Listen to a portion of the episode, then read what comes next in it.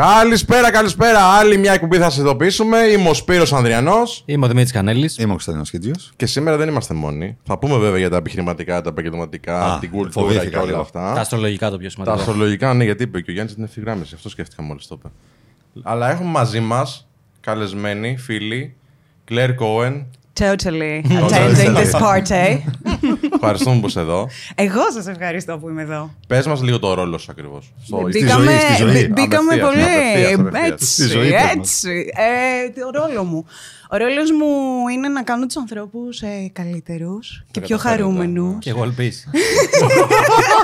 Κυρίως Περνάει. world peace.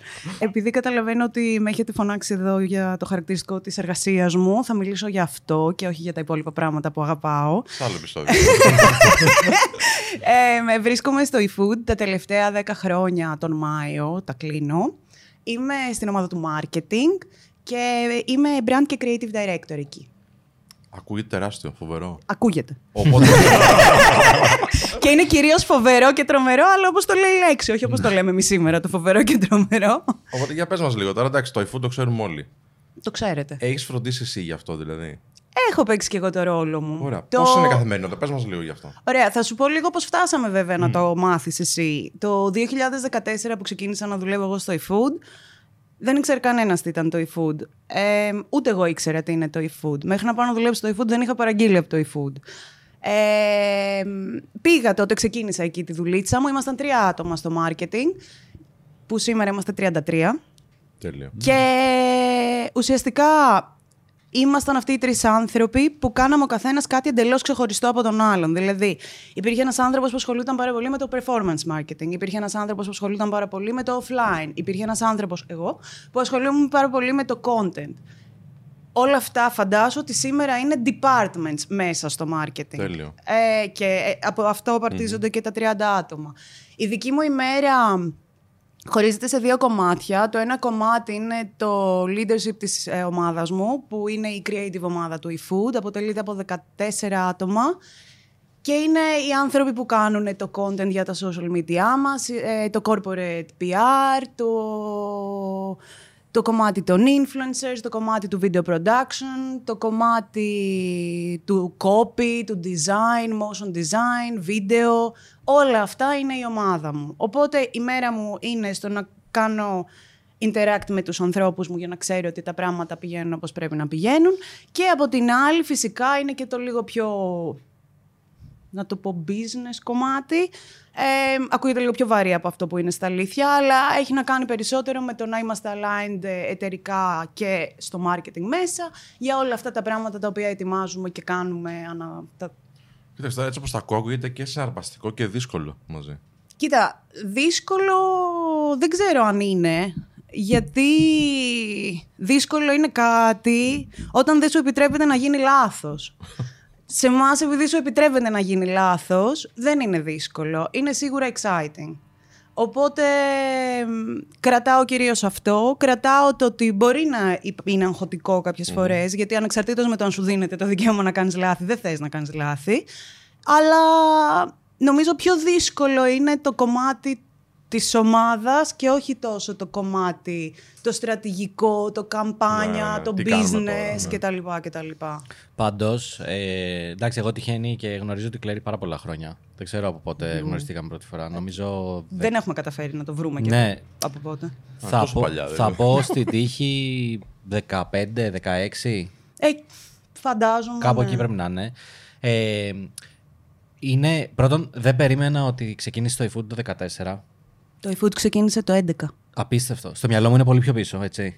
και εσύ και το eFood είναι πολύ πιο πίσω. Δηλαδή το 14 μου φαίνεται κάτι πολύ πρόσφατο, δεν μου φαίνεται δεκαετία. Όπου κεράσαμε. ε, και δεύτερον, ότι πάντα ε, θεωρώ ότι, επειδή και εγώ ασχολούμαι με content, θεωρώ ότι εκείνη η πρώτη περίοδος του eFood ε, που ή- ήταν το πρώτο brand που βγήκε να κάνει heavy content έτσι. Στην Ελλάδα τότε δεν ξέραμε τι είναι content. Πρακτικά ε, η Claire και η ομάδα της το φέρανε στο τραπέζι και είπανε κοίταξε να δεις, εμείς έχουμε ένα brand και θα πάμε στο YouTube όχι να ανεβάσουμε το τηλεοπτικό μας ή τις καμπάνιες μας ή αυτό, που ακόμα το κάνουν οι μισοί. Ε, θα πάμε να κάνουμε περιεχόμενο. και σκέψου το κάνανε το 15-16, έτσι. 14. Εντάξει. Το 14. Όλο το 14 τα έκανα. Ε, πήγα εγώ και έφερα την ε, τέτοια. Την αλλαγή. Την αλλαγή. Ε, οπότε ήταν για τότε, ήταν νομίζω η πρώτη φορά που εγώ τουλάχιστον, τώρα μιλάω σαν Κανέλης, ότι είδα κάτι και λέω αυτό που γίνεται τώρα στο εξωτερικό, αυτοί το κάνουν τώρα στην Ελλάδα. Το λέω γιατί συνήθως υπάρχει ένα γκάπ, ρε παιδί μου. Δηλαδή, βλέπεις κάτι στο εξωτερικό, ε, βλέπουν όλοι οι μαρκετήρε εκεί πέρα Burger King, λένε Αγαμάτο, ας το κάνω σε μια δεκαετία. Κάπως έτσι σκέφτονται στην Ελλάδα. Ε, ενώ στο eFood, ξέρεις, έβλεπες, ξέρω εγώ, τι έκαναν τα, το Burger King, τα Wendy's, content, content, content, και ξαφνικά έβλεπες ένα eFood να έχει ένα YouTube channel το οποίο, τι να σου πω, εγώ το έβλεπα 5 το πρωί. Καθόμουν και έλειωνα. Έλειο, όταν σου λέω έλειωνα, δηλαδή έβγαινε νέο βίντεο, προσπέρναγα το ότι είναι brand, το ότι είναι. Δηλαδή, είχα, είχα φτάσει σε τύπου σημείο, ε, άμα δεν βγάλουν νέο βίντεο, θα τους κάψω το σπίτι. Ευτυχώς δεν μας το έκαψες στο σπίτι. Είναι φαν. Μπράβο για το consistency οπότε. Οριακά φοβόμουν, μάλλον γι' αυτό έγινε. και γι' αυτό, παιδιά μου, consistency matters στα social. να, να, να σε ρωτήσω κάτι. Με αυτή την ατζέντα μπήκε το 14 στο eFood; Όχι, αλλά θα σου πω το εξής. Εγώ στο eFood ξεκίνησα για να τους γράφω στο blog και να μ, κάνω και το social media content. Ωστόσο, εί- είχα ένα background επειδή δούλευα σε μουσικό κανάλι, οπότε εμ, λόγω του background μου είχα ασχοληθεί πάρα πολύ με την παραγωγή εμ, βίντεο εμ, και λίγο με το μοντάζ και με τις εκφωνήσεις. Δηλαδή είχα πολύ ξεκάθαρη τη δομή ενός γυρίσματος, το τι πρέπει να γίνει κτλ. Ε, βοήθησε πάρα πολύ ότι όταν πρώτο ξεκινήσαμε και το YouTube κανάλι μας, συνεργαστήκαμε με μια συνεργάτη μου που είχα και στο μουσικό κανάλι, οπότε ήταν λίγο πιο εύκολο, όλο, γιατί ξέραμε και οι δύο τι πρέπει να κάνουμε. Ε, μ, οπότε, να σου πω την αλήθεια, ήταν και αυτό ένα, από- ήταν το πρώτο μου τεστ που ήθελα να... Σαν να προέκυψε κιόλας η στρατηγική του content πίσω από αυτό, ένα και δύο, σε μια εποχή που και ο Δημήτρης, και αυτό συζητάμε γενικότερα στην, στην εκπομπή, ότι πάρα πολλά πράγματα που συμβαίνουν στο εξωτερικό εδώ έρχονται μετά από 3, 5, 7, 10 χρόνια. Υπήρξαν αντιστάσεις εσωτερικά του τύπου. Καμία. Οκ. Καμία. Ε, μοιραζόμασταν πάρα πολύ όλοι Αυτό όλοι το παίζει ίδιο πάρα... vision. Και αυτό είναι πολύ σε σημαντικό αυτό. να το αναφέρουμε. Είναι πολύ, πολύ σημαντικό που πάρα πολλές ιδέες, οι οποίες μπορεί να είναι καινοτόμες, ακόμα και σήμερα σε εταιρείες, καίγονται επειδή το top management δεν επιλέγει να πάρει το όποιο ρίσκο για να μπει σε αυτές που θα μπορούσαν να αποδώσουν. Γιατί και αυτή η ιδέα, αν είχε καεί, μπορεί κάποιος άλλος δεν είχε ξεκινήσει να το κάνει και να μην ήσουν εσύ η πρωτάρα στο κομμάτι του, του Σίγουρα. content. Κατάλαβες. Αλλά βρέθηκα τη σωστή στιγμή στο σωστό σημείο. Γιατί αν πήγαινα σήμερα στο eFood και δεν είχε YouTube κανάλι, δεν είμαι πολύ σίγουρη ότι θα μπορούσα να το κάνω. Δηλαδή, είχε να κάνει πολύ και με το μέγεθος της εταιρείας, είχε να κάνει με τη φάση που ήταν. Ήταν ένα νεοφυές startup που προσπαθούσε να βρει το χώρο του στην αγορά. Δεν ε, ξέρω. Το πιο πιθανό είναι ότι και σήμερα θα το κάναμε. Απλά νομίζω ότι έχει αλλάξει πάρα πολύ και το τοπίο του ίδιου του μέσου. Ναι, δηλαδή, Έχει πιο πολύ θόρυβο τώρα. και, και όχι μόνο, και παραγωγικά. Θέλω να πω εμείς, όταν ξεκινήσαμε το YouTube κανάλι μας, στείναμε μια κάμερα. Και αυτό ήταν. Δεν είχαμε μικρόφωνα, δεν είχαμε φώτα. Μέχρι και το 17 ήμασταν με δύο lightbox και μια κάμερα 1080. Θέλω να σου πω ότι έχει ανέβει και πάρα πολύ και το budget παραγωγής, ενώ τότε δεν σε Ναι, ένοιαζε ναι, ναι. αυτό. Ε, και Εύκολο, ήταν γρήγορο, ναι, εύκολο. πάμε να, Ναι. να βγούμε. Πάντως Ναι. αυτό, αυτό είναι πολύ σωστό που λες, γιατί γενικά διάβαζα προ- παιδιά προχθές ένα άρθρο που έκανε σύγκριση YouTube then versus YouTube now. Και είχε όλα τα top κανάλια, που πάρα πολλά ήταν και πριν το 2010, και σου έδειχνε ότι τα βίντεο είναι 360p. Τύπου ρε παιδί μου, έσυσα το κινητό μου και τράβηξα τη βλακία που ήθελα να τραβήξω και ξέρεις κάτι, πήρε 50 εκατομμύρια views. Και σου δείχνει τώρα, ε, πρέπει να έχω την Sony Red που τραβάει, ξέρω εγώ, η Marvel. Πρέπει να έχω μικρόφωνα. Ε, έχουμε green screen, έχουμε τέτοιο. Ε, όχι έτσι, πρέπει το edit να γίνει με cuts, γιατί αλλιώς ο κόσμος. Και εξηγούσαν, ρε παιδί μου, πώς πήγαμε από. που αυτό αφορά την πλατφόρμα έτσι, και πώς καθοδηγεί τους creators. Πώς πήγαμε από μια πλατφόρμα που ήταν ε, uploaded και ξέρω εγώ, σπάσε πλάκα αεραστεχνική TV και πώς το YouTube έχει φτάσει πιο κοντά στη TV από όσο θα ήθελε να είναι. Μα νομίζω ότι και το YouTube όταν ξεκίνησε, broadcast yourself έλεγε. σωστό, δηλαδή, ναι, ναι, ναι. κάνε αυτό που εσένα σε κάνει χαρούμενο και βγάλει το προς τα έξω. Τώρα πια είναι advertise yourself Ναι, ναι, ναι, ναι. με έναν τρόπο. Ναι, Σωστά. και έχει αλλάξει και το perception όμως του κόσμου. Δηλαδή, αν δεν είναι καλή παραγωγή, δεν θα κάτσει άλλος να το δει. Συμφωνώ. Ίσως εγώ είμαι βέβαια από τις εξαιρέσεις αυτού. Σου Εμένα αρέσει πιο με πολύ. ενοχλεί το πολύ φτιασιδωμένο ακόμα και είναι κάτι που προσπαθώ με έναν τρόπο και στη δική μου ομάδα να διατηρώ και να βάζω κάποια φρένα, όχι γιατί δεν θέλω να κάνουμε την καλύτερη ποιότητα παραγωγής κτλ., αλλά γιατί νομίζω ότι κάπου σταματάει μετά να είναι αυθεντικό. Ναι. Συμφωνώ πολύ. Ε, βλέπω δηλαδή άλλα brands που το κάνουν. Το κάνουν πάρα πολύ καλά για αυτό που θέλουν να κάνουν. Αλλά δεν είμαι πολύ σίγουρη ότι τελικά το κάνουν πολύ καλά για το κανάλι. Θεωρείς ότι το πολύ φτιαγμένο δηλαδή, το περνάει στον κόσμο και σου λέει: Οκ, εντάξει, θα είναι πολύ διαφήμιση αυτό. Οκ, συμφωνώ.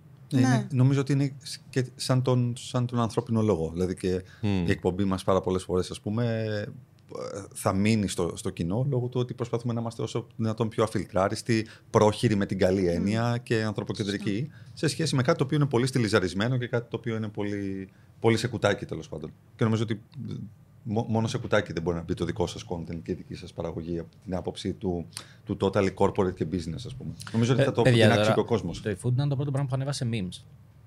Εντάξει, στην, Ελλά- στην Ελλάδα. Ε, και μετά, ε, επειδή δεν θα τα πει η Κλέρι, γιατί ξέρεις, ήταν σαν να ευλογεί τα γένια της. Ε, τα, λέω, τα λέω εγώ τύπου I was there Gandalf 4,000 years ago. ε, και μετά τα, τα πήραν οι εταιρείες τηλεπικοινωνιών. Μμ. Δηλαδή, άμα πας πίσω στο 15-16, συμφωνείς, Κλέρι; Ε, το θυμάσαι; Δηλαδή, ε, είχε κάνει το eFood, ρε παιδί μου, ένα χαμό. Και μετά ξαφνικά έβλεπες, δεν θα πω τώρα. Τρεις εταιρείες είναι όλες και όλες. Δύο δηλαδή είναι και ακολουθεί μία μετά. Ε, Harsh. δεν θα πω. Ναι, δεν, θα, δεν, δεν θα πω δεν θα πω τώρα εταιρείες, δεν κάνει.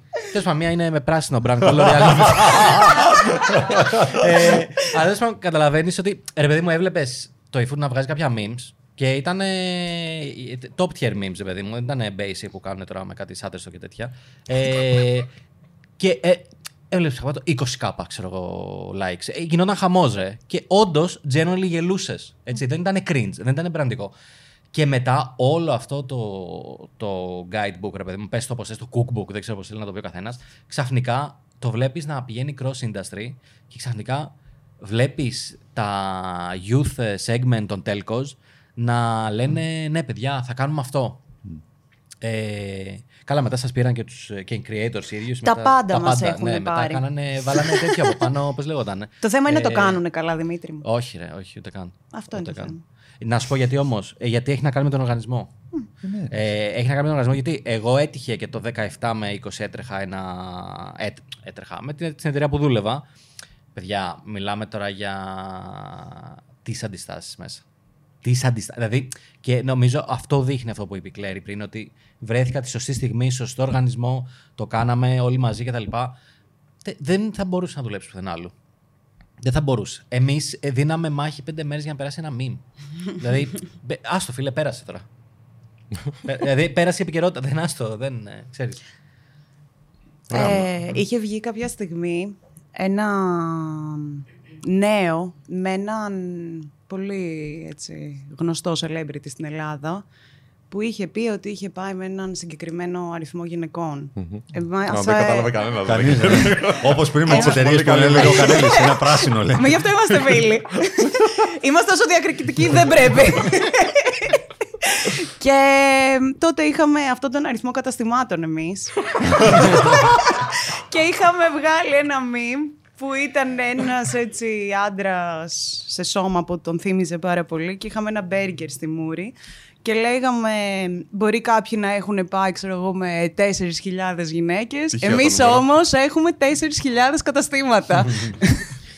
Και ήταν Εντάξει, από αυτά που είχε γαμάτο. αγαπήσει ο κόσμος Γαμάτο. πάντα. Γαμάτο. Γαμάτο και η- το θέμα σε αυτά, ρε, εσύ, αυτό που δεν καταλαβαίνουν όλοι, είναι το reaction. Το reaction speed. Το πόσο γρήγορος είσαι. Δεν, δεν πιάνουν όλοι ότι το ίντερνετ μετακινείται. Σας το λέω τώρα που έχω και διάφορα emails και από πελάτες που τους στέλνεις μια ιδέα και σου απαντάει μετά από τρεις μέρες και σου λέει Ναι, γαμάτο, ας το κάνουμε. Το πέρασε. το πέρασε τώρα. Έχουμε άλλο τώρα. Ναι, τώρα έχουμε άλλο. Δεν, δηλαδή, ή θα μου απαντήσει εκείνη τη στιγμή και θα το κάνουμε. Και γι' αυτό, γι' αυτό για μένα. Δηλαδή, εμένα το eFood ήταν το πρώτο brand που εκτέθηκα που είπα This is how you do content. Έτσι. Τότε δεν συνεργαζόμασταν ε, και ούτε είχαμε γνωριστεί ακόμα. Αλλά τους έβλεπα σε μακριά και έλεγα Αυτή είναι γαμάτη. Κάνουν γαμό τις δουλειές. Ε, γιατί they get it, ρε φίλε. Και, και χωρίς πολύ σουσού και χωρίς πολύ τέτοιο και χωρίς πολύ publicity. Εμείς κάναμε αυτό. Κάναμε... Ξέρεις, δηλαδή, απλά get down και κάνε το content. Δεν χρειάζεται κάτι άλλο. Βέβαια θα πω ότι όσο μεγαλώνεις και σαν οργανισμός αλλά και όσο μεγαλώνει και η εποχή ρε παιδί μου και το σύστημα αυτό ε, αυτό γίνεται όλο και πιο δύσκολο Ναι, ναι, συμφωνώ. γιατί παλιότερα τα memes ήταν κάτι που you either get it or not. Τώρα υπάρχουν 48 διαφορετικά είδη memes που το κάθε ένα έχει το δικό του audience και που τελικά με αυτό που κάνεις εσύ είναι πάρα πολύ δύσκολο να τους πιάσεις όλους. Παλιά έκανες ένα Ναι, meme ναι. και το ακολουθούσαν όλοι. Τώρα που έχει γίνει τόσο specific, audience specific, είναι πάρα πολύ δύσκολο να μπορέσεις να κάνεις Ισχύει. κατσάπ και, αυτό. και πλέον στο community, γενικώ στο ίντερνετ, ε, έχεις και το πρόβλημα που είμαι, τώρα είμαστε πλέον στην εποχή που όλοι θίγονται. Έτσι. Δηλαδή, θα ανεβάσεις κάτι και θα πεις: Ξέρω ότι θα θίξω αυτούς εκεί, αλλά θα γελάσουν οι άλλοι. Ξέρω ότι εμείς ανεβάσαμε ένα. Περάσαμε ένα post, παιδιά, προχθές στο Thank you Next, που έγινε πανζουρλισμός μετά από καιρό. Ξέρω εγώ, είχε σε 5 λεπτά 10 κάπα likes και τέτοια. Ε, και λέμε: Εντάξει, θα γελάσουμε. Τι να σου πω, ήταν ένας που είχε μπερδέψει τις. Ε, λέει, αντί να πει έκανα στροφή 360 μοίρες, είπε 380. και τον κάναν από κάτω, τον διαλύσανε. Τον ξεφτίλισαν, ναι, ναι. το σβήσα αυτό τελικά. Αλλά θέλω να σου πω, μετά μας κράζανε ότι περάσατε αυτό και κοροϊδεύατε τον άνθρωπο που το είπε. Και ήμουν σε φάση bro. Τι, Μόνος του το έγραψε. δηλαδή, εγώ το approve πατάω. δηλαδή, τι άλλο να κάνω; δηλαδή, ό,τι και να κάνεις θες. Οπότε, γενικώς έχεις δίκιο σε αυτό που λες, Κλέρι, γιατί ε, τη σήμερα ημέρα δεν θα, δεν θα πήγαινε. γιατί γελάτε, ρε παιδιά, επειδή τυχαίνει και έχω παρακολουθήσει πέντε παπάδες; Μα και εγώ μην πήγα να σου πω. Για πες τι πες. ε, δεν, θα, δεν θα έβγαινε. Θα έπρεπε να βγει κάπως διαφορετικά. Είναι, είναι ότι το τοπίο έχει αλλάξει πάρα πολύ. Ε, αλλά τότε που ήταν λίγο Eldorado, ξέρεις ότι πάμε, κάνουμε αυτά, θεωρώ ότι ήταν ε, ε, χρυσή εποχή και ότι το eFood το καβάλισε το, αυτό το κύμα πρώτος από όλους by far. Content wise, έτσι μιλάω πάντα. Τώρα δεν παίζει. Δεν, δεν μπορώ να σκεφτώ κάποιον άνθρωπο που δεν έχει το application στο κινητό του. Δεν μπορώ να το σκεφτώ αυτό. Υπήρχε κάποια milestones που θυμάσαι που ξέρεις, κάνετε συγκεκριμένα πράγματα και είπατε, ξέρεις, τώρα εδώ είχα σοβαρή διαφορά. Κοίτα, θα σου πω ότι μ, milestones, ε, ανάλογα και το τμήμα πολλές φορές έχουμε πολλά.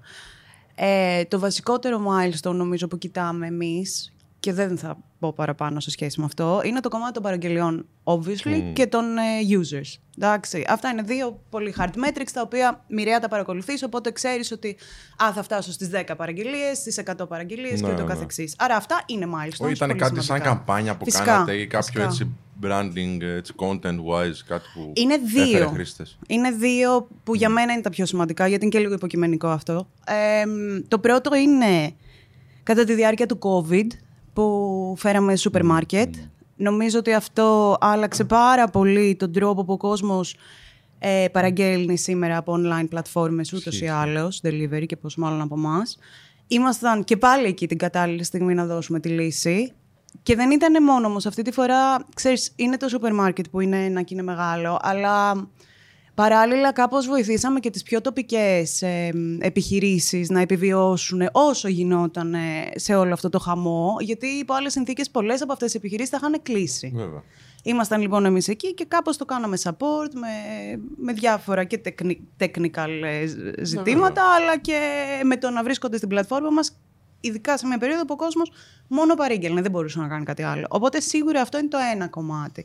Βέβαια να σου πω εδώ ότι προφανώς ήταν κάτι που ήδη στο εξωτερικό ψηλό συνέβαινε, οπότε δεν είναι ότι δεν το περιμέναμε. Είναι όμως ότι έγινε και εμείς έπρεπε να λειτουργήσουμε πολύ πιο γρήγορα. Και είναι μια επιτυχία αυτή η δική μας, γιατί ξέρεις, όσο μεγαλώνουν οι εταιρείες έχουν και μια δυσκολία στις ταχύτητες, οπότε το να βλέπεις ότι σε τέτοιου είδους στιγμές καταφέραμε και κάναμε, ε, αφ- ξέρεις, Ναι, ναι, ναι. βγήκαμε, ε, ήταν πολύ σημαντικό. Το σούπερ μάρκετ το βάλατε με σκοπό να εξυπηρετήσει την κατάσταση λόγω καραντίνας ή θέλετε να το κάνετε έτσι κι αλλιώς και να το κρατήσετε. για Θέλαμε εκείνο; να το κάνουμε έτσι κι αλλιώς, αλλά σίγουρα το επισπεύσαμε για να γίνει την περίοδο που ο κόσμος χρεια- το χρειαζόταν. Οπότε αυτό είναι το πρώτο milestone. Το δεύτερο milestone που μπορώ να σκεφτώ είναι, μ, βασίζεται πάρα πολύ στο πλαίσιο της ε, εταιρικής κοινωνικής ευθύνης. Ε, είναι κάτι που ούτως ή άλλως συνέβαινε στην εταιρεία από την πρώτη στιγμή που και εγώ βρέθηκα εκεί και ήμουνα και από τους ανθρώπους που λίγο το παρακινούσα κιόλας, γιατί είναι και στοιχείο και των CEOs της εταιρείας να επιστρέφουν πίσω στην κοινωνία. Οπότε αυτό θέλαμε να δούμε πώς θα το κάνουμε λίγο μεγαλύτερο από το απλά Hey, παιδιά, οι fooders που είστε στο γραφείο, φέρτε γατοτροφές, ξέρω εγώ, γιατί θα πάμε στο, στη φιλοζωική της Νέας Φιλαδέλφιας. Και θέλαμε να δούμε πώς μπορούμε να το φέρουμε και στον κόσμο αυτό. Οπότε το 2019 ε, λανσάραμε την, ε, το, τα donations μέσω της πλατφόρμας μας. Ε, και μετά, πολύ σύντομα, αυτό βοήθησε φυσικά, γιατί ήταν και στον COVID ενεργό. Και μάλιστα καταφέραμε και μαζέψαμε και 250.000 για τις ΜΕΘ. Άντε ρε. Με χρήματα που βάλαμε εμείς και με χρήματα από τις δωρεές του κόσμου. Το οποίο ήταν ένα νομίζω αρκετά σημαντικό ποσό. Ε, για να δημιουργηθούν και θέσεις ΜΕΘ στα νοσοκομεία.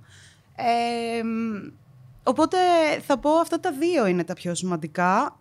Με ένα ακόμα milestone που ελπίζω να προκύψει σύντομα ε, σε σχέση με το κομμάτι πάλι του CSR και του Donation Platform και του vision που έχουμε να μπορεί ο κόσμος, ήδη το έχουμε ξεκινήσει, να κάνει δωρεές σε multiple causes, που αυτή τη στιγμή μπορεί σε ένα, αλλά να είναι και χωρίς να χρειάζεται να παραγγέλνει. Που το ξεκινήσαμε αυτό πιλωτικά αυτή την περίοδο και θέλουμε πάρα πολύ να το κάνουμε και δεν τα λέω για τη διαφήμιση. Ε, το εννοώ πραγματικά ότι είναι μέσα στο DNA της εταιρείας μας να, να το κάνουμε αυτό. Οπότε ε, θα μπαίνεις, όχι να παραγγείλεις. Να κάνεις donation. ναι, να κάνεις Σωστά. donation. Ωραίο αυτό. Ωραίο. Ναι, τέλειο, τέλειο. Ωραίο που κάνετε και diattach από το business, ρε παιδί μου. Και λες ότι Μα- θα ξαναδείς, εμείς we serve the cause εδώ πέρα. Οπότε δε- δεν χρειάζεται να πάρεις τίποτα. Απλά μπες και κάνει το donation, σου προσφέρουμε και αυτό. Άκου, εμείς έχουμε γενικά τρεις ε, αξίες, τις οποίες ξέρεις, πολλές φορές ακούς εταιρείες να έχουν αξίες και οι αξίες μας είναι αυτές και οι αξίες μας των πίσω μας και αυτά. Εμείς με κάποιο τρόπο έχουμε καταφέρει και λειτουργούμε πολύ κοντά στις αξίες μας. Δηλαδή, ένα από, μία μ, αξία μας είναι το We Deliver Solutions. Άρα τελικά και το πρώτο milestone που σου ανέφερα σχετίζεται πάρα πολύ με αυτό. Ε, ένα, δεύ- μία δεύτερη αξία μας είναι το We Care. Είναι 100% αυτό και δεν θα μπορούσε να μην είναι αξία μας αυτή. Αλλά είναι αλη- αληθινή αξία μας. Ναι, τέλειο. Η τρίτη. Ε, we always aim higher. Το θεωρώ δεδομένο όμως αυτό. Οκ. να ρωτήσω εγώ, επειδή λατρεύω και το, και το κομμάτι των, των big Fs, αποτυχιών ή τέλος πάντων expectations που μπορεί να είχες από μια ενέργεια ή από κάτι το οποίο σκεφτόσουν ότι θα πήγαινε τόσο καλά και δεν πήγε τόσο καλά. Ενδεχομένως να μην είναι F, ενδεχομένως να είναι Στην κάτι. εργασία μας. Κα- Άστο. Ας ε, μην αναφερθούμε τώρα σε συγκεκριμένα παραδείγματα με συνεργασίες, Ε, αλλά οπότε θε- θε- δεν ξέρω αν, αν θέλ- υπάρχει κάτι το οποίο θα ήθελες να μοιραστείς υπό την έννοια του ότι ξέρεις, είχαμε, είχαμε σκεφτεί να κάνουμε αυτό, το, το κάναμε και ακόμα και σαν κλέρι δεν πήγε έτσι όπως θα ήθελα να πάει. Δεν το είδα να μεγαλώνει έτσι όπως θα ήθελα να μεγαλώσει. Κα- κάτι. έχω. Α, ο- όχι, θες- Έχω 100%. Δεν θα σου πω. ωραία, ωραία. Μα αυτό είναι η ερώτηση, αν έχεις. Εγώ απαντάω αυτό που με ρωτάς. λοιπόν, ε, ε, ναι, θα μείνω λίγο στο CSR πάλι. Ε, μας αρέσει πάρα πολύ, όπως είπαμε, να πειραματιζόμαστε και με διάφορα causes γύρω από το κομμάτι του CSR. Ένα πράγμα λοιπόν που δεν λειτουργήσε και ήταν προς μεγάλη μου στεναχώρια και είναι και λίγο, το, είναι και λίγο πιο κοινωνική συζήτηση αυτό, ε, είχε να κάνει με το ότι όταν αλλάζουμε τα διάφορα causes για donations, συνήθως έχουν να κάνουν με ανθρώπους. Αποφασίσαμε λοιπόν κάποια στιγμή να κάνουμε κάτι για το περιβάλλον. Και σε μια χώρα που καίγεται κάθε καλοκαίρι, αποφασίσαμε να αλλάξουμε το κόσμο και με τη We for All, ε, με να πάμε να βοηθήσουμε λίγο το κομμάτι της αναδάσωσης και της προστασίας και της ενημέρωσης και τη, το, το, της πρόληψης. Ε, πήγε άπατο. άπατο. Ναι. Δεν πήγε άπατο. Ναι, ναι, ναι. Δεν είχε Σε το σχέση με τα traction expectations, που τα οποία- προσωπικά θα Ναι. ήθελα να δω. Γιατί θεωρούσα, ειδικά την περίοδο που το κάναμε, που το κάνουμε κοντά στο καλοκαίρι, Ιούνιο νομίζω, ε, ξέρεις, λες ο κόσμος είναι λίγο reserved σε σχέση με όλο αυτό το κομμάτι και ξέρει τι έρχεται. Γιατί να μην βοηθήσει; Οπότε εκεί, ναι, θεωρώ ότι ήταν, ε, για μένα ήταν ε, αποτυχία. Τώρα, ένα άλλο κομμάτι, για να γυρίσω και στο e-food συγκεκριμένα, νομίζω ότι είναι, δεν είναι ακριβώς αποτυχία. Ήταν κάτι που όμως έπρεπε να δούμε και σίγουρα το φτιάξαμε και το ανα, αναμοχλεύσαμε λίγο. Είναι το κομμάτι του, του, της συνολικής παρουσίας μας σε κομμάτια affordability. Εμείς εμ, τα περισσότερα χρόνια που υπάρχει το eFood έχουμε μια καμπάνια που λέγεται ένα συν ένα. Όμως όσο η αγορά άρχισε να αλλάζει, η, η ελληνική αγορά, όχι το industry, ε, βλέπαμε ότι ξέρεις, υπήρχε ακρίβεια, πληθωρισμός, όλα αυτά. Και εμείς τελικά προσφέραμε ένα συν ένα και τα e-food deals που ήταν ένα ποσοστό ε, deal, ένα ποσοστό έκπτωσης.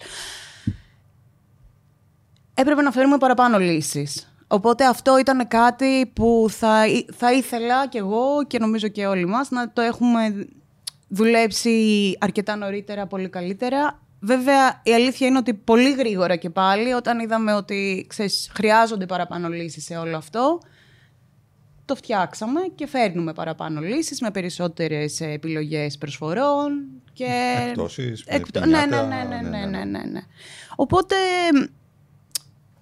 Ξέρεις, δεν μπορώ και 100% να τα μετρήσω σαν αποτυχία, αλλά Όχι, μεταξύ μας είναι εγώ κιόλας, το, Εγώ το feeling σου ήθελα περισσότερο ναι. στο, στο στομάχι σου, πώς το νιώσει. Ναι, αυτό το πράγμα. Ε, νομίζω ότι.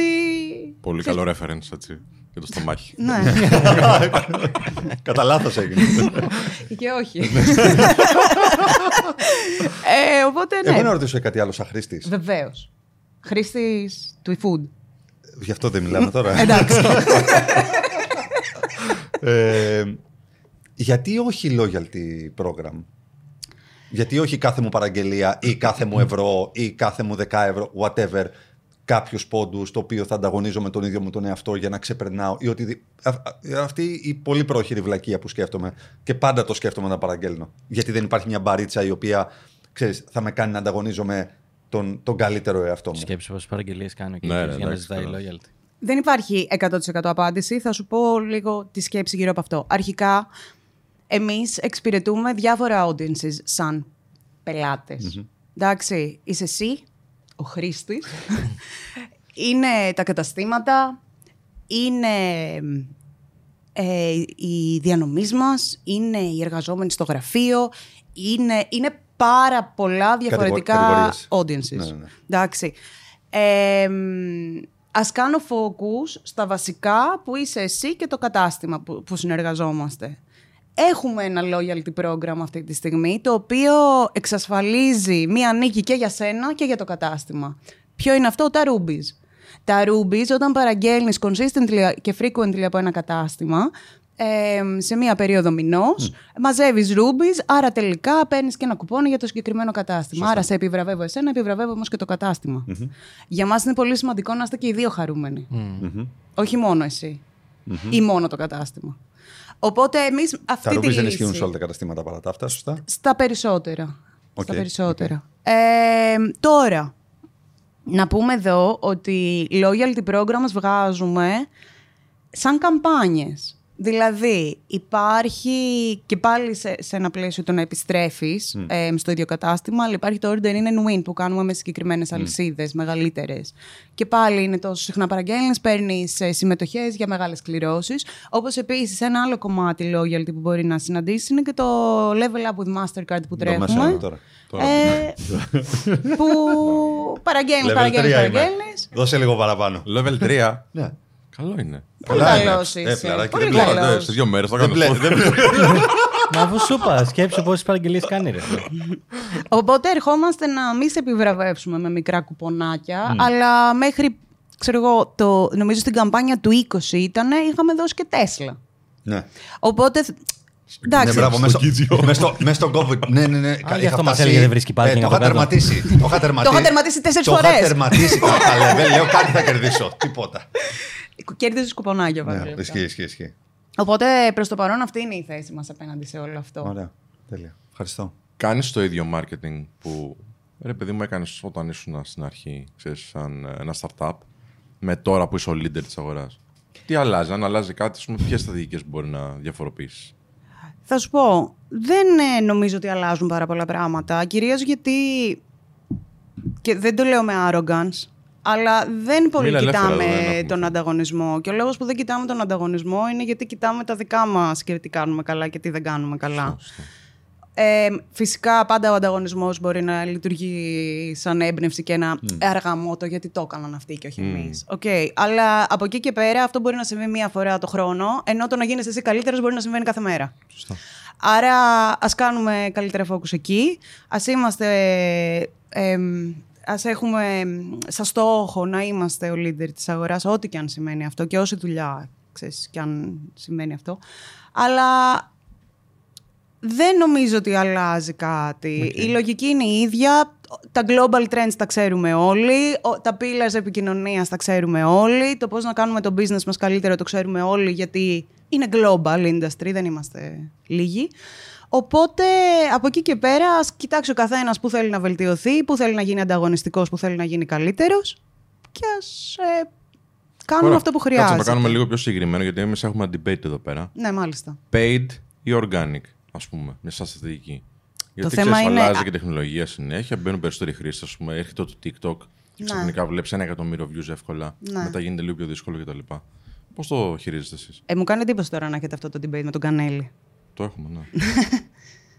Εγώ σε όλα είμαι φοιτικός. σε όλα είμαι φοιτικός, παιδιά. Νομίζω το, το είπαμε και πριν. Σούπερμαν. Εντάξει, Σούπερμαν μόνο. Βάση μου. Εντάξει. Ε, νομίζω ότι έχει να κάνει πάρα πολύ με την καμπάνια. Φυσικά, όταν έχεις μια μεγάλη καμπάνια θα παίξεις paid. Αλλά από εκεί και πέρα ορίζεις τι είναι hard sell και τι είναι soft sell. Πόσο budget θέλω να, δείξω, να ρίξω στο hard sell promotion και πόσο στο soft sell. Θα κάνω organic content προφανώς. Δηλαδή, να σου δώσω ένα πολύ συγκεκριμένο παράδειγμα. Τρέχουμε. Α πάρω πάλι την ένα στην ένα καμπάνια.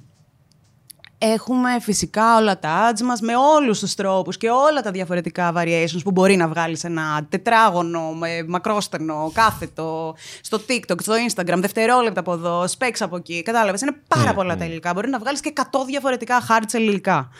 Ε, μ, οπότε, ωραία, τα, τα έβγαλες αυτά. Βασισμένα πάνω στο key visual της καμπάνιας, στα- στο βασικό κείμενο της καμπάνιας και όλα αυτά. Τέλεια. Όμως εμείς, επειδή έχουμε και αυτή την αγάπη για το πιο organic content, πάντα θα προσπαθήσουμε να δούμε πώς μπορούμε να το δέσουμε, άλλες φορές πετυχημένα, άλλες όχι, ομολογουμένως, με, με το content μας. Τι σημαίνει αυτό; Μπορεί να κάνουμε ένα meme γύρω από αυτό, μπορεί να κάνουμε ένα αστείο βίντεο, μπορεί να κάνουμε ένα teaser βίντεο, στο οποίο δεν θα είναι ένας εκφωνητής και motion design πάνω, αλλά θα είναι ο Βαγιάτας με τη Blog και όποιον άλλο συνεργαζόμαστε και θα, θα λένε τα καλά ή ή, ξέρω εγώ, τα ωραία του ένα συν ένα. Μπορεί να είναι το TikTok που θα κάνουμε αστεία hacks για το ένα συν ένα. Αυτό δεν θα, το πιο πιθανό είναι ότι δεν θα του βάλουμε budget, γιατί θέλουμε κιόλας να είναι και κάτι λίγο πιο organic και να. ναι, ναι, Να πάει και βγαίνει λίγο πιο μόνος του, ρε smooth, παιδί μου. ναι. ναι, ναι, ναι. Ναι. Μην το κάνεις force feed στον άλλο. Σωστά. Από τα κανάλια που χρησιμοποιείτε, ποιο θεωρείς ότι αυτή τη στιγμή τουλάχιστον είναι πιο αποδοτικό και γιατί; Ποιο, ποιο είναι το KPI όμως, αποδοτικό προς τι; Ε, Τι κοιτάς εσύ πρώτο; ναι, εντάξει, συμφωνώ, συμφωνώ, αλλά δεν θα κοιτάξεις, ας πούμε, τι views έχει ή πόσους χρήστες μας φέρνει. Ε, γι' αυτό σου λέω. Ή- Ε, αν είναι αποδοτικό ή- προς το content ή ως προς το να μας έρθει Πάμε για το παραγγελία. engagement. Εκεί πέρα Οκ. που βλέπεις ότι ο κόσμος πραγματικά ασχολείται, γιατί είναι το πιο σημαντικό κατά την Οκ. άποψή μου. Ε, ο κόσμος πραγματικά ασχολείται με το TikTok αυτή τη στιγμή νομίζω. Ε, και, και επειδή τυχαίνει να είμαστε από τα brands που κάνουμε και consistent content εκεί, νομίζω ότι αυτό μας απασχολεί περισσότερο. Ε, μ, το Instagram, εντάξει, δεν ξέρω. Είμαι λίγο ντεμή αυτή τη στιγμή ως προς Είναι- Είναι λίγο κανάλι. πιο δύσκολο πλέον το Instagram. Δεν ξέρω αν είναι πιο δύσκολο, μου έχει γίνει λίγο λιγότερο ενδιαφέρον πάντως. Ε, εννοώ και σαν ε, strategic κομμάτι, πώς να σου πω, κάπως... Νομίζω ότι το Instagram είναι περισσότερο πια για οποιαδήποτε συνεργασία έχουμε με influencer παρά για εμάς τους ίδιους και το content μας. Παρότι βγάζουμε και εννοείται ότι ε, μ, έχουμε και πραγματάκια που είναι συγκεκριμένα για το Instagram. Ναι, αυτό πρέπει να σου Θα βγάλεις άλλο για το TikTok, άλλο για το 100%. Instagram. Κάθε Ναι. κανάλι έχει τη δική του στρατηγική Βέβαια, και έτσι πρέπει και να είναι, νομίζω. Σωστό, σωστό. Ε, στο Facebook βγάζουμε κάτι τελείως διαφορετικό, αλλά για να κολλήσω λίγο παραπάνω σε αυτό που είπαμε πριν. TikTok πρώτο, YouTube δεύτερο. Το YouTube για μας είναι λίγο legacy κανάλι, οπότε δεν μπορεί να πέσει κάτω από το 2. Συμφωνώ. Αλλά νούμερο ένα είναι το TikTok. Τι λες σε αυτά τα brands που ξέρεις, το σκέφτονται το TikTok ακόμα, γιατί το συζητάμε συχνά εδώ στην εκπομπη Ότι το TikTok το, το θεωρούν λίγο πιο νεανικό και ίσως θα μας πληγώσει εισαγωγικά κάπως, αν μπούμε. Ε, Πώς το βλέπεις τώρα αυτό, Εντε- Αν και αλλάζει πάρα πολύ. Νομίζω αρχικά ότι έχει να κάνει με την εταιρεία, αλλά μ, τι εννοώ, αν δυσκολεύονται στο να πάρουν μια απόφαση να δοκιμάσουν ένα καινούριο κανάλι, φαντάζομαι πώς θα δυσκολεύονται να βγάλουν content γι' αυτό. Ναι, βέβαια. Οπότε ίσως Αυτό καλύτερα να πλέον. μην μπουν στη διαδικασία, γιατί Ω, μπε. Ω, τι τους είπε, τα μισά. τα μισά να μου λέει. Διαφωνείς; Όχι, ρε. Εγώ τα ζω, τι με δουλεύεις. Οπότε νομίζω ότι Δεν από το να έχεις και εσύ έναν άνθρωπο να σε κυνηγάει και να προσπαθεί να βγάλει content για σένα, ενώ εσύ δεν είσαι σίγουρος για το κανάλι. Α το αφήσουμε και για τις δύο πλευρές, ρε παιδί μου. Αλλά νομίζω ότι το TikTok μόνο νεανικό δεν είναι. Εγώ είμαι 100% boomer 36 χρονών και Ναι, ρε σαπίζω φίλε. 4 ώρες στο TikTok Ναι, κάθε ναι. μέρα. Θεωρείς ότι θα πρέπει να έρθει top-down αυτό. Από πάνω προς τα κάτω. Και Όχι. Να, να... Γενικά δεν θεωρώ ότι τα πράγματα πρέπει να έρχονται όμως top-down. Θεωρώ ότι πρέπει να έρχονται bottom-up. Ωραία. Και έρχεται ο άνθρωπος, λες, απλά αν δεις ότι υπάρχει έτσι μια άρνηση, μια, πώς να το πω, μια δυστοκία στο να προχωρήσουμε, λες καλύτερα αυτό. Ό,τι κάνουμε ως τώρα. Μμμ. Παραδοσιακά. Α, Θα επέμενα, να σου πω την αλήθεια. Θα επέμενες εσύ. Ουφ, full. Αλλά Για- γι' αυτό δώσε- έχουμε κάνει όλα δώσε αυτά τα ένα tip- πράγματα. Δώσε ένα tip στον κόσμο που θα ακούσει τώρα. Ότι ξέρεις τι είναι, λέω τις ιδέες μου, αλλά δεν με ακούνε από πάνω. Έχεις κάτσει να φτιάξεις μια παρουσίαση γι' αυτό. το Έλα, έχεις έλα, το δομήσει, λέμε αυτό. έχεις πει πώς θα το προωθήσεις, έχεις πει σε ποιους θες να μιλήσεις, έχεις πει το συγκεκριμένο πο- content που θα κάνεις ανάλογα την περσόνα στην οποία θες να Ναι, απευθυνθείς. Άμα δεν έχεις δουλέψει στρατηγική, το να πας να πεις Θέλω να κάνω ένα κανάλι για, την, ε, για, Για τους το κάνω νέους. δίπλα. Ναι, Έχει ναι, hype. Ναι, γιατί έχει Ναι. hype, δεν θα βγάλεις άκρη. Σίγουρα και μην το κάνεις. Δεν πειράζει. Αλλά Δεν το αν λες το. στο διάδρομο δηλαδή τώρα. Θα σου πω ότι το YouTube το δικό μας βέβαια στο διάδρομο έγινε, αλλά ήταν και το κατάλληλο κοινό. Ε, εννοώ σε επίπεδο Wow, wow, C-level. Ε, μ, ναι, δεν, το, δεν ξέρω αν το λες στο διάδρομο. Θεωρώ ότι τα πράγματα ακριβώς επειδή έχουν γίνει πιο δύσκολα, πιο ανταγωνιστικά και επειδή οι εταιρείες, νομίζω σε τέτοιες περιπτώσεις φοβούνται και λίγο, είναι καλό να μπορείς και εσύ να είσαι οχυρωμένος από όλες τις πλευρές και για όλες τις ερωτήσεις που θα σου έρθουν. Πάντως, ε, ε, επειδή λέμε για το TikTok τώρα, λοιπόν, έχω έναν πελάτη, δεν θα πω το όνομα αυτή τη φορά. Είναι, ξέρεις. το Θα eFood. περιγράψει το, το logo λίγο και το χρώματα. λοιπόν, και έχουν TikTok και έχουν το αντίθετο TikTok από αυτό που θα πρέπει να έχουν. Oh, no. Δηλαδή, Ω. θε- θέλουν, Και από το αυτό θε- που τους έχεις το- πει. Ναι, ναι, το θέλουν τέρμα corporate και είμαι σε φάση loosen up, loosen up. Δεν είναι αυτό το audience, δεν είναι αυτό το audience. Θα σας πω μετά στο backstage ποιος είναι ο πελάτης. Ε, και είμαστε τώρα στη διαδικασία που τους στέλνω revs για το προς τα πού πρέπει να πάμε. Και τέλος πάντων, μέσα στα revs ε, τους έβαλα και ένα από Ryanair που κάνει swap και έχει κολοδάχτυλο στο τέλος. Έπος. Ναι, ρε Έπος φίλε. είναι η Ryanair. Έπος. Και είμαστε στη διαδικασία που προσπαθώ, παιδιά, να τους πείσω να αλλάξουν το tone of voice. Δεν αλλάζουμε τίποτα. Και είναι αυτό που είπε η Κλέρι, ότι το είπε λίγο πριν, ότι σκέψου άμα δυσκολεύονται για κάποια αρχικά πράγματα, πόσο θα δυσκολευτούμε μετά στο day-to-day content, στο, στις day-to-day agrees. Δηλαδή, εγώ θα θέλω να αποστάρω καφρίλες και αυτοί θα λένε, «Μμ, ξέρεις αυτό, και, και με πηγαίνουν σε πολύ, ξέρεις, ναι, αλλά το brand είναι luxury.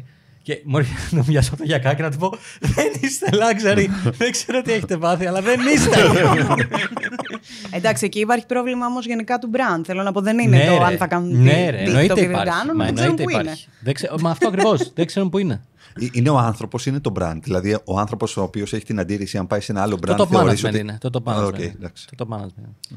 Silos, Ναι, τα εντάξει, γνωστά. ναι, ναι, ναι. Είναι- Όχι να το λέμε γιατί μας ακούνε πολλοί οι οποίοι περνάνε ακριβώς τα ίδια και μπορεί σαν, σαν ε, προσωπικότητα και σαν οτροπία να είναι κλέρι, αλλά να έχουν μπλέξει σε μια εταιρεία τύπου αυτή που αναφέρει ο Δημήτρης και να, να υπάρχει ένας αυτοεγκλωβισμός. Γιατί υπάρχει και το, το perception του ότι είμαι σε ένα καλό brand το οποίο ναι, μεν δεν μου ταιριάζει από άψη κουλτούρας, δεν μπορώ να κάνω τα πράγματα που θέλω, αλλά με πληρώνει καλά και υπάρχει και το. Δεν, δεν, δεν είμαστε όλοι στην τρέλα, δεν μου αρέσει αυτό, εντάξει, σηκώνομαι και φεύγω. Οπότε πάρα πολλοί άνθρωποι βρίσκονται σε κατάσταση όπως εσύ, θες να κάνεις το disruption, θες να βγεις προς τα έξω και δεν σε αφήνει το top management, η κουλτούρα, ο διπλανός, το ότι. ε, η- Η εποδός του ότι έτσι το κάναμε μέχρι χθες, οπότε πού να αλλάξουμε τώρα. Και επειδή μας στέλνουν μηνύματα, και αυτό το λέω, ότι μπορεί να μην είναι ο άνθρωπος περσέ, μπορεί να είναι ο άνθρωπος που έχει ιδρυματοποιηθεί λόγω της κουλτούρας μιας εταιρείας. Και αυτό είναι ακόμα πιο επικίνδυνο πολλές φορές. Είναι. Βέβαια, θα σου πω ότι και εγώ ακριβώς επειδή βρίσκομαι σχεδόν 10 χρόνια στο eFood, έχω πάρα πολλές φορές αυτό το έτσι το κάναμε παλιά. Το καλό είναι ότι, Ότι- τα παλιά παραδείγματα είναι καλά παραδείγματα. Αυτό. Ναι, Παρόλα ακριβώς. αυτά, πολλές φορές, ξέρεις αυτό, και αυτό δημιουργείς άλλος, γιατί έχεις κάποια expectations που δεν σημαίνει ότι μπορούν να κάνουν meet αυτή τη στιγμή. Δηλαδή, δεν μπορούμε να βγάλουμε αεροπλάνο με κολοδάχτυλα αυτή τη στιγμή, γιατί είμαστε το e-food. Ενώ τότε. Στεναχωριέμαι, αλλά ισχύει. Ναι, ενώ τότε δεν, δεν ήμασταν τόσο big. Και ξέρεις, και εγώ στεναχωριέμαι που μπορεί να μου φέρει κάποιος την ιδέα να κάνουμε ένα μπέργκερ με κολοδάχτυλα και να πω Sorry, no. Αλλά it is what it is. Ξέρω εγώ. Θα βρούμε άλλα πράγματα που μπορούμε να κάνουμε χωρίς να είναι κολοδάχτυλο. ναι, ισχύει, ισχύει.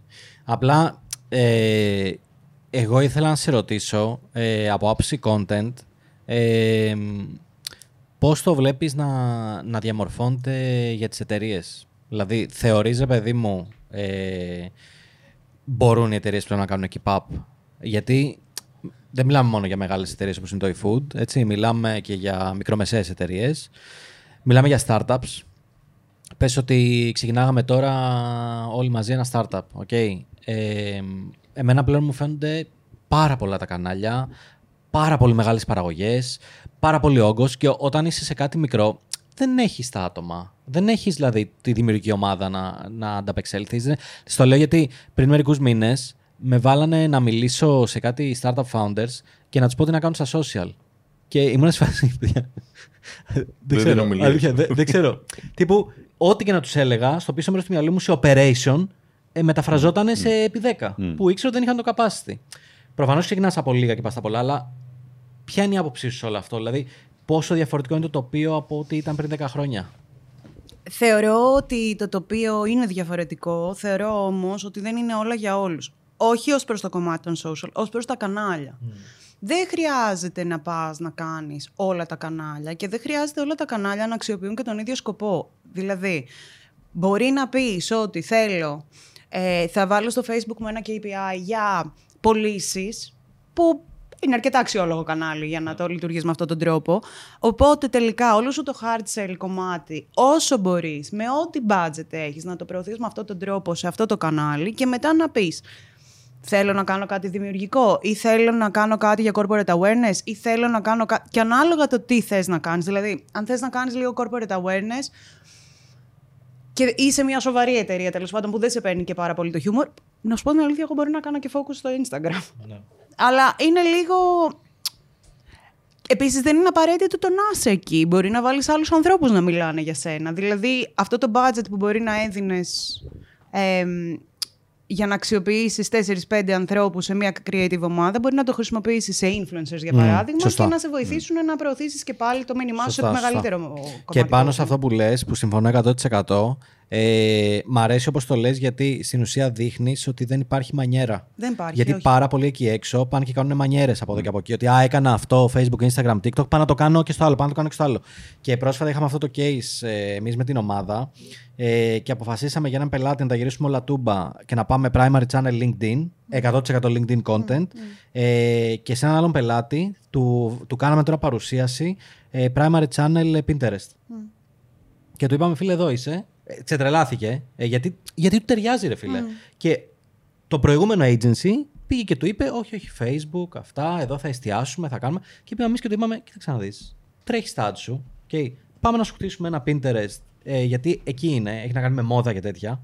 Ε, πάμε να σου χτίσουμε ένα Pinterest τέρας, το είπαμε. Δηλαδή ένα monstrosity που θα σου φέρει και πάρα πολλά backlinks, θα σε βοηθήσει και σε όλο αυτό το κομμάτι του SEO που δεν έχεις, που δεν θα πάρεις από κανένα άλλο μέσο. Mm.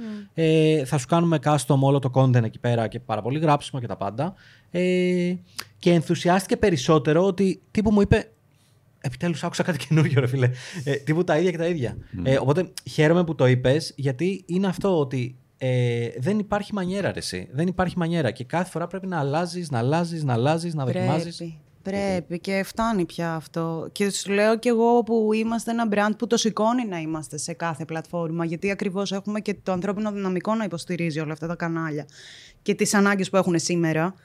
Αλλά, ρε παιδί μου, μην, μην τρελαινόμαστε πια με, με τα πάντα. Δεν χρειάζεται. Κάνε ένα και κάτω όσο πιο καλά μπορείς να είσαι κύριος εκεί πέρα, να είσαι relevant, να έχεις το engagement σου να βγάζεις και την εταιρεία σου προς τα έξω. Συμφωνώ, συμφωνώ 100%. Επίσης, σίγουρα το LinkedIn είναι πάρα πολύ βασικό κανάλι για οποιαδήποτε εταιρεία. Ανεξαρτήτως του τι κάνει τέλος πάντων. Επίσης, νούμερο ένας σε οργανική απήχηση, έτσι. Ε, μα γι' αυτό. Ε, λόγω organic content, γι' αυτό τον Έχουμε εδώ τον uh, LinkedIn influencer. Έτσι.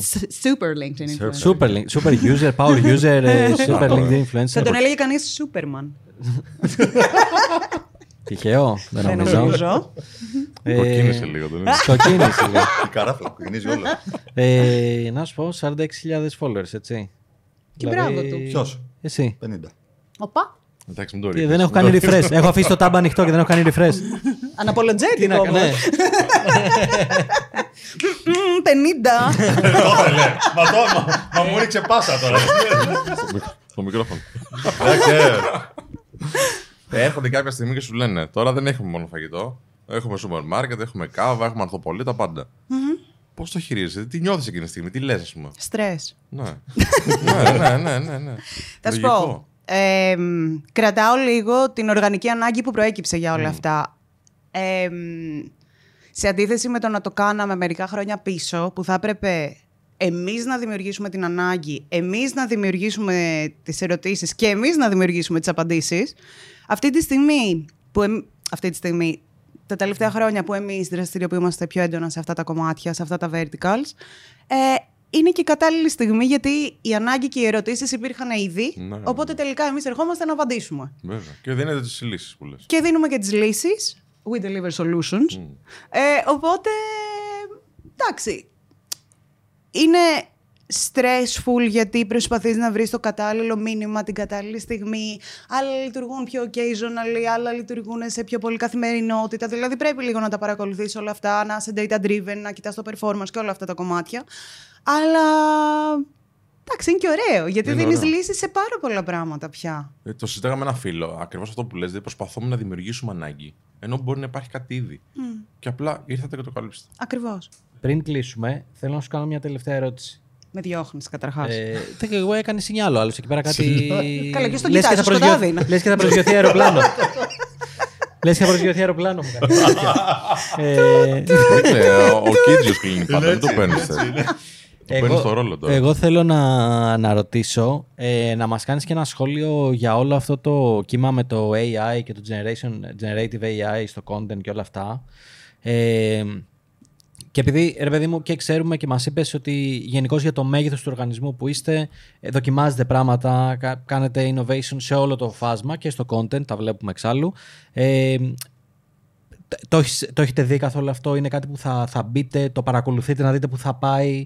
Ε, δηλαδή, π- πώς το βλέπεις όλο αυτό το κύμα που έτσι έχει αναδειχθεί. Εντάξει, σε επίπεδο content έχουμε κάνει πολύ baby steps. Ε, μ, και η αλήθεια είναι ότι μας αρέσει και όλες να δημιουργούμε content, οπότε δεν θέλουμε να το δώσουμε σε... Στα ρομπότ. Στα ρομπότς. Robots. Ε, απ' την άλλη μπορώ να σου πω, ο- αν βγάλε το κομμάτι content, ότι εμένα στη δουλειά μου με βοήθησε πάρα πολύ.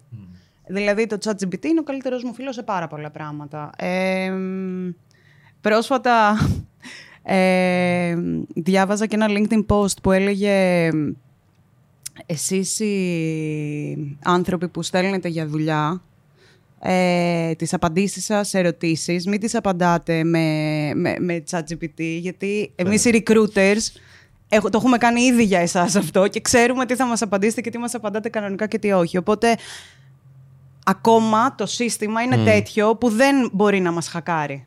Άρα αντίστοιχα θα μείνω κι εγώ στο ότι γενικά είναι πολύ καλό να το ξέρεις, να το χρησιμοποιείς για βοήθεια, αλλά δεν νομίζω σήμερα Ναι. ότι θα αντικαταστήσει κάτι. Σε 10 χρόνια. Εγώ Μπορεί. έχω μια ερώτηση. Sorry. Παρακαλώ. Ρε, εσείς ε, έχετε συνεργαστεί με τους πιο μεγάλους influencers που θυμάμαι εγώ τέλος πάντων από αυτά που έχω δει. Πώς δεν έγινε προσωποκεντρικό ποτέ; Δηλαδή είναι προσωπικότητες μεγάλες. Πώς πώς έχει ξεχωρίσει τόσο πολύ το brand; Και δεν έχει γίνει πιο, πιο προσωποπαγέ. Δεν έχει καταβροχτιστεί από τους influencers. Γιατί άλλα Ίσα brands δεν το ίσα- κάνουν σωστά και στην ουσία ταυτίζονται μετά αυτό. Κοίτα, Ποια, Αρχι- ποια είναι η διαφορά δηλαδή; Είναι secret sauce. Ναι, ναι. κα- κανένα secret sauce. Θα μείνω πάλι στο ότι το πιάσαμε αρκετά νωρίς. Ε, θα μείνω στο ότι το eFood γενικά σαν brand δεν έχει έρθει να, να μιλήσει σαν brand στα κανάλια, μιλάει σαν άνθρωπος. Ε, το vision γενικά για το social media μας ήταν ε, να είναι ένα community που ο κόσμος το ακολουθεί γιατί γουστάρει αυτά που ανεβάζει το συγκεκριμένο προφίλ. Ε, οπότε και γι' αυτό και δεν ανεβάζουμε και πάρα πολλά hard sell πράγματα στο feed μας, σε οποιοδήποτε κανάλι.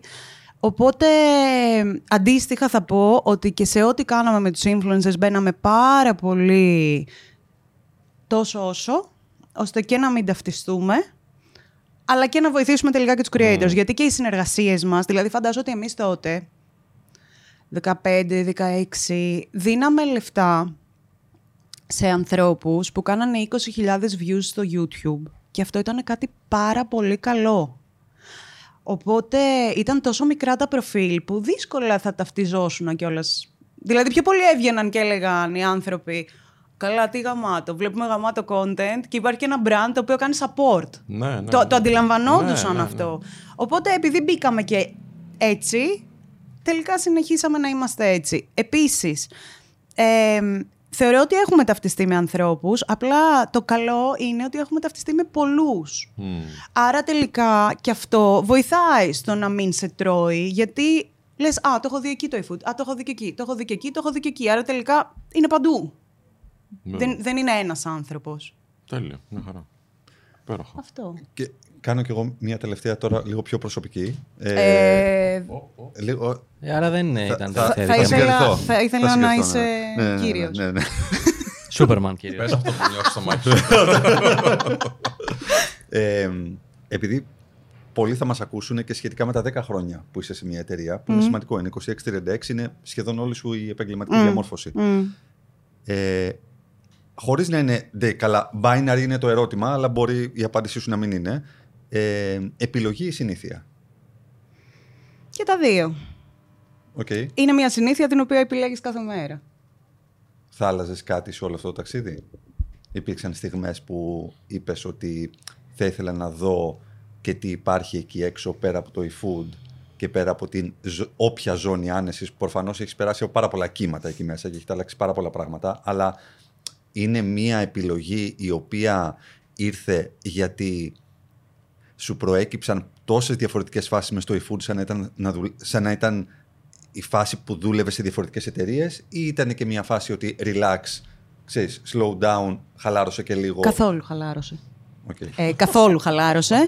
Ε, μ, η αλήθεια είναι ότι, θα σου απαντήσω business ικά πρώτα, ότι το τοπίο αλλάζει τόσο πολύ συνέχεια που δεν, δεν, δεν κάνεις την ίδια δουλειά κα- συνέχεια. Μμ. Ε, μ, περάσαμε χρόνια που πουλάγαμε σουβλάκια και πίτσες και αυτό μπορεί να έγινε λίγο boring, αλλά μπόρεσες τελικά λόγω του ότι ήταν πολύ συγκεκριμένο να κάνεις άλλα πράγματα πιο creative, γιατί είχες κάτι πολύ σταθερό που ο κόσμος γνώριζε.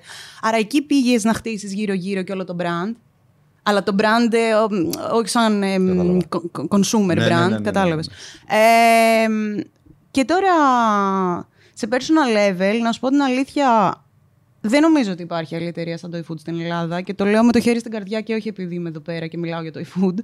Ε, είναι μια εταιρεία που εμένα μου έχει, με, μου έχει κάνει πάρα πολύ support σε πάρα πολλές φάσεις της ζωής μου, ακριβώς επειδή είμαι 10 χρόνια. Με τους ανθρώπους τους C-Level πια είμαστε, έχουμε αποκτήσει μια πιο προσωπική σχέση ούτως ή άλλως, γιατί δουλεύουμε τόσα χρόνια μαζί από πολύ μικρή εταιρεία. Ε, οπότε νομίζω ότι το πιο βασικό για να είσαι χαρούμενος στη δουλειά σου είναι να δουλεύεις για ανθρώπους που σέβεσαι και, και το vision τους και τους ίδιους. Και εγώ το έχω βρει αυτό, οπότε αυτό είναι και που επιλέγω, να δουλεύω για ανθρώπους που με σέβονται. Τέλειο. Υπέροχο, υπέροχο. Γιατί υπά- υπάρχουν πολλά ερωτήματα τύπου να φύγω στο χρόνο, να φύγω στα δύο χρόνια, είναι κακό να φύγω στα δύο, είναι κακό να φύγω στα δέκα κτλ. Και πάλι one size does not fit all, δεν είναι όλοι για όλα και αυτή η απάντηση έρχεται να δώσει άλλο ένα ερέθισμα στους ανθρώπους εκεί έξω που μπορεί να είναι 10 χρόνια σε μια εταιρεία και να θεωρούν ενώ περνάνε καλά και είναι diverse και η κουλτούρα τους αλλά και τα πράγματα που κάνουν είναι ότι πάει πίσω η καριέρα τους επειδή μένουν σε ένα εργοδότη. Οπότε δεν, είναι, δεν, δεν υπάρχει μία σωστή απάντηση σε αυτό το πράγμα. Είναι ο κάθε άνθρωπος τι βιώνει μέσα σε μια εταιρεία, με ποιους ανθρώπους συνεργάζεται και φυσικά, φυσικά τι projects κάνει undertake για να μπορεί να είναι συνέχεια re και upskilled για να μπορεί να ανανεώνει την, το χρόνο ζωής του μέσα στο, στο business. Δημήτρη, θες κάτι να πεις, ε; Όχι. Α. λοιπόν, τι κάνουμε; Κλείνουμε. Τέλος. Ωραία, σε ευχαριστούμε πάρα πολύ. Πώς πέρασες; Ευχαριστούμε. Όχι, Πολύ. εγώ σας ευχαριστώ. Όχι, Όχι, εμείς εγώ, ευχαριστούμε. όχι, εσύ κλείσε. Γεια σας! Λοιπόν, ευχαριστούμε πάρα πολύ. Ε, και στα επόμενα. και στα επόμενα. Κάντε ένα like, κάντε ένα share και μια πολύ ωραία κριτική. Τα είπαμε πολύ ωραία. Πιστεύω το πιστεύετε κι εσείς. Οπότε πηγαίνετε, βάλτε πέντε αστεράκια και γράψτε μας στα σχόλιά σας και τα λέμε στο επόμενο. Κλείσε. Τι, ε, έχει, έχει, τι, τι, Έχω μου ψιθυρίζει δώρο. κάτι, παιδιά, μισό λεπτό. Α, ναι. Έχεις δώρο; Τι τώρα, Ναι. θα δώσω πρώτα την κριτική. Δώρο. Ναι. Α, Προ- κα- Μισό λεπτό. η Πρώτα, κριτική. Προ- πρώτα να είστε αντικειμενικοί στην κριτική, ε, ναι, αντικειμενικοί στην Ναι. κριτική σας. Αλλά τι, για πες. Αλλά δεν ξέρω, θέλετε να δώσουμε κανένα κουπονάκι; Τι εννοείται. Ωραία. Ε, τε- ε, γίνεται τι χαμός. Είναι, ε, είναι έτσι τώρα. Κάθονται και το κοιτάνε έτσι το επεισόδιο. Εντάξει. Σίγουρα. Γι' αυτό λοιπόν ε, λέω να δώσουμε 10 κουπονάκια 20 ευρώ για το eFood Market για τα ψώνια τους on demand. Ωραία. Τέλεια. Τέλεια. Πώς θα, το, πώς θα το κάνουμε; Θα βγάλουμε ένα. ε, θα βγάλουμε ένα reel, ένα TikTok Ναι. και στα σχόλια από κάτω. Ωραία. Θα το κάνουμε κλήρωση διαλέξουμε μετά. με ε. κλήρωση, ναι. Ωραία. Σούπερ. Έλα, καλό. έλα το κουπονάκι. Σούπερ. Ναι, ναι, Ευχαριστούμε ναι, πάρα πολύ τέλεια. γι' αυτό. Ευχαριστούμε παρακαλούμε. πολύ. Ναι. Ευχαριστούμε. Τέλεια. Τι φέρεις, τέλεια. αφού δεν τα πάρεις ρε μαλάκα. Εντάξει, τώρα θα κάνει 15 account. Ρε, δεν Έχετε θα λυσάξει. Θα κάνει 15 account στο λιάζει. Θα σας δώσουμε και εσάς, ρημίστε. Σταματήστε Λοιπόν, ευχαριστούμε πάρα πολύ για την ακρόαση. Να είστε όλες, όλοι καλά. Ε, για χαρά. Γεια χαρά. Γεια χαρά. Πες για χαρά. Γεια χαρά.